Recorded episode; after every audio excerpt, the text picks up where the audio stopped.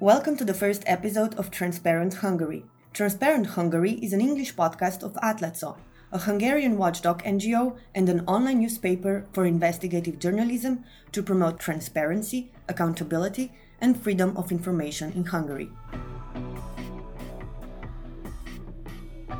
This first episode of Transparent Hungary looks into the role of Atlatszo in the time of the Hungarian refugee crisis from August to October 2015. God, you know where I'm going now, but uh, I'm I don't know where I'm going. The refugee crisis in Europe escalated in Hungary in late August, early September, when Hungarian government blocked people from traveling onwards Austria. Thousands of refugees were stuck at Keleti railway station. Atlatszo's editor-in-chief, Tamas Bodoky. I think if the government responded in another way, like building camps and, and uh, providing humanitarian aid, then the whole uh, crisis would not be so visible than it is now. At the peak, when the Hungarian police stopped the refugees in Budapest and they didn't let them to board the trains to go to Austria or to Germany, we covered the situation in Budapest, how refugees are uh, living on the street or living in parks, and how uh, the humanitarian aid is uh, reaching them or, or, or not. Atlatszo was also reporting from the southern border where the government was building a fence. Besides, it discovered smuggling and human trafficking issues in some of the hotels on the path towards Austria. Of course, in this case, we had like the first uh, information came from migration aid volunteers who didn't want it to be named, but they wanted us to name the places who are involved. So it is a tricky situation, tricky legal situation, and we have received legal threats after the publishing this. We have uh, witnesses who pledged to come to the court and testify if necessary. We are going to Austria to cross the border because they didn't open the station for us and didn't get us into the train to go to Austria. So now we are going by our foot to Austria.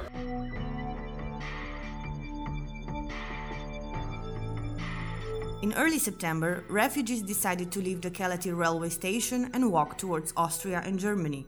Journalist Aron Halasz followed refugees on foot all the way from Budapest to Salzburg. When his camcorder ran out of the battery, he filmed on his phone. Refugees were determined to get out of Hungary. One thing that I saw in the first minutes that how well organized it was and how uh, well organized it was on a grassroots level. It was a very peaceful march actually and also very happy in a way when that I could see that the people like feeling kind of uh, liberation. I could see it on them and they told me that uh, how they felt. Police tried to block the march on the highway but unsuccessfully. The refugees broke the blockage and continued walking. Police also tried to direct them to highway stops so they would rest, but they didn't trust the police, they didn't trust any official uh, statements, so they just wanted to walk. Also, when the when the government sent the buses, kind of these guys who were like leaders of the march, uh, they didn't really believe that these buses will go to the border and not, not to a refugee camp. So that was uh, an argument for like two or three hours uh, during the rain. All the way from Budapest to Austria, there were people and volunteers by the side of the road, bringing food, water, clothes, even bicycles and strollers for kids.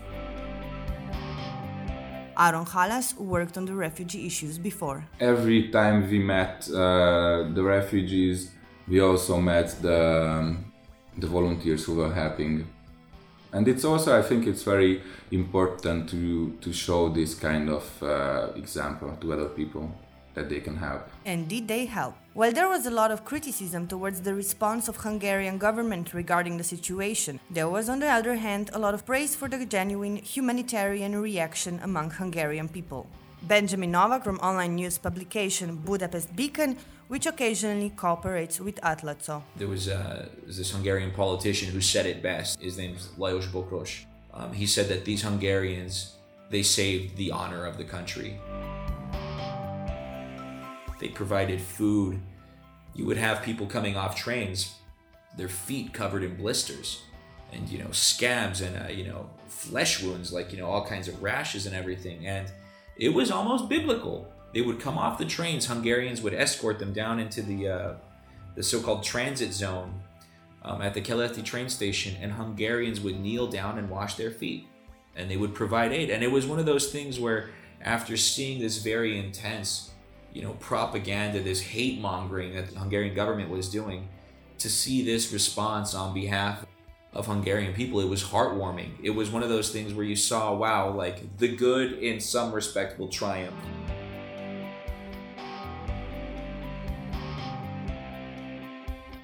In the mid September, a violent conflict between refugees and police on Serbian Hungarian border filled the news around the world. Editor in chief Tamás Bodoky. We investigated the Röszke incident where where the uh, anti-terror uh, police uh, was beating up journalists and the refugees uh, badly when they when they closed the border there. Benjamin Novak from Budapest Beacon. That was the day that the Serbian-Hungarian border was officially locked down by Hungarians. So they built this big old fence and they closed the border crossing. No one can come through the reason why that's significant is because uh, many thousands of people by that point had been traveling through that corridor through Serbia into Hungary and through Hungary, hopefully, you know, to make it to Germany or Sweden or something. All these people had arrived to the border and all of a sudden they weren't allowed to pass. Atlatszo's coverage of refugee crisis was also interesting for the foreign media. Tamas Bodoky, editor-in-chief had a couple of interviews and we cooperated Al Jazeera because they sent team here and one of our uh, colleagues, a video journalist, was working for them for a month to fix interviews and stuff, so uh, assisting them in the country and they interviewed me about the situations. So, uh, of course, a lot of international media attention was focused on Hungary in these days.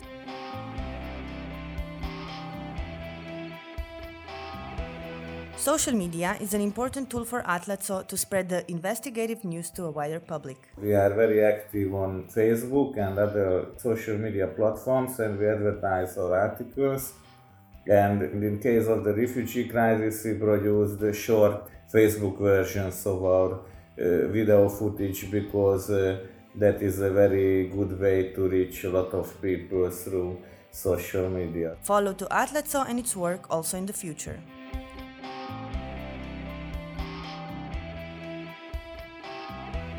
This episode included interview clips from Atlatszo videos recorded with refugees.